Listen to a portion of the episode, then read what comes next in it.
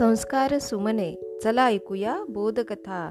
या उपक्रमामध्ये मी विद्या गवई नरवाडे आपणा सर्वांचे पुन्हा एकदा हार्दिक स्वागत करते.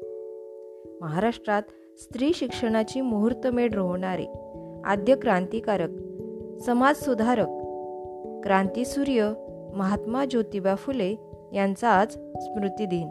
त्यांच्या पावन स्मृतीस अभिवादन करून आजची आपण त्यांच्या कार्याची ओळख करून घेणारी ही एक कथा ऐकूया. दीडशे वर्षापूर्वी महात्मा फुले आणि सावित्रीबाई फुले यांनी मुलींच्या शिक्षणासाठी पहिली शाळा सुरू केली.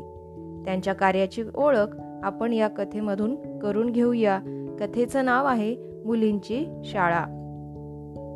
महात्मा ज्योतिरावांचे मित्रमंडळ मोठे होते. समाजातील सर्व थरातील मंडळी त्यांच्या मित्रपरिवारात होती.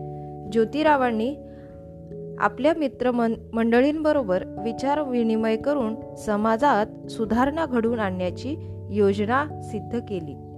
समाजात संकल्पाप्रमाणे सुधारणा घडवून आणायची तर लोकांना आधी शिक्षण दिले पाहिजे.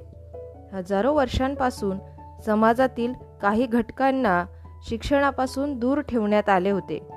त्यामुळे त्यांची अशी अधोगती झाली. अज्ञानामुळे त्यांचा सर्वच दृष्टीने ऱ्हास झाला. त्यांना सज्ञान केले त्यांना विचार करायला शिकवले. तर त्यांना बळ प्राप्त होऊन त्यांच्या सुधारणा होईल. खरा ध धर्म त्यांना कळून येईल. न्याय अन्याय काय हे त्यांना समजेल. स्त्रियांच्या शिक्षणाची सोय करून देणे हे ज्योतिरावांनी आपले पहिले कर्तव्य मांडले. आपल्या जीवन कार्यामध्ये या कामाला ज्योतिरावांनी अग्रस्थान दिले. त्या काळी हे कार्य करणे म्हणजे एक अग्निदिव्य होते. कारण सभोवती सुधारणेला कडवा विरोध करणारी माणसे होती. त्यामुळे ज्योतिरावांनी योजलेले काम पार पडणे कठीण होते. निसंशय दुर्घट होते. एकट्या दुकट्याने हौसेने अंगावर घ्यावे इतके सोपे काम ते नव्हते. आतापर्यंत आपल्या देशामध्ये जे घडले नाही ते आता घडवून आणावायचे होते. सुखासुखी सहजासहजी नव्हे तर साऱ्या समाजाचा प्रखर विरोध पत्करून विलक्षण आत्मविश्वासातून निर्माण झालेले ते एक धाडस होते. पण ज्योतिरावांनी धीर धरून पावले टाकायला सुरुवात केली.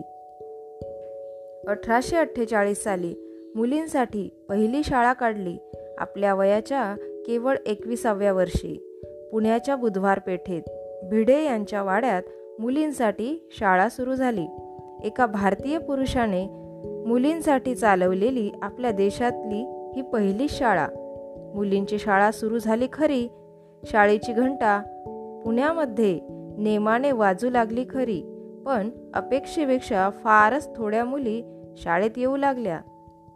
ज्योतिरावांनी ओरडून अवघ्या समाजाला मोठ्या आत्मविश्वासाने सांगितले. मी दाखवतो त्या मार्गाने चला. आता विलंब नको हैगय नको. शिक्षण ही एक सुवर्ण संधी आहे. शिक्षणच तुमची गुलामीतून मुक्तता करील. शिक्षणामुळेच तुम्हाला सुखाचे जीवन जगता येईल. शिक्षणासारखे धर्मकार्य ज्योतिरावांनी आरंभिले होते परंतु कर्मठांनी त्यांच्या विरुद्धच एकच काहूर उठवले. विरोधी मंडळींच्याकडून ज्योतिरावांना वाळीत टाकण्याची बहिष्कार घालण्याची धमकी मिळाली. पण ज्योतिरावांनी कंबर कसली होती ते डगमगले नाहीत विरोध पाहून घाबरले नाहीत. त्यांनी आपल्या मित्रमंडळींच्या मुली शाळेत आणून बसवल्या. त्यांना स्वतः शिकवायला आरंभ केला.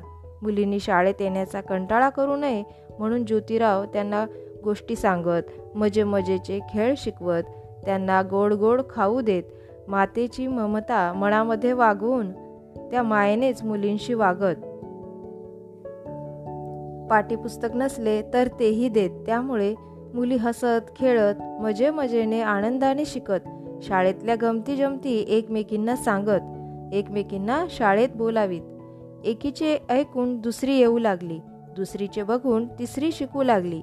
शाळेतील मुलींची संख्या भराभर वाढू लागली. हजेरीपटावर रोज नवीन नावे नोंदली जाऊ लागली. ज्योतिरामांच्या आनंदाला भरते येऊ लागले. एक वेळ अशी आली की शाळेत शिकवण्याचे काम एकट्याने करणे ज्योतिरावांना कठीण जाऊ लागले.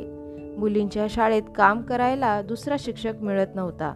कोणा धीराच्या इस्माने तयारी दाखवलीच शाळेत काम करण्याची तर समाजातील लोक त्याला धमकी देत मारण्याची भीती घालत बहिष्काराचा बडगा दाखवीत.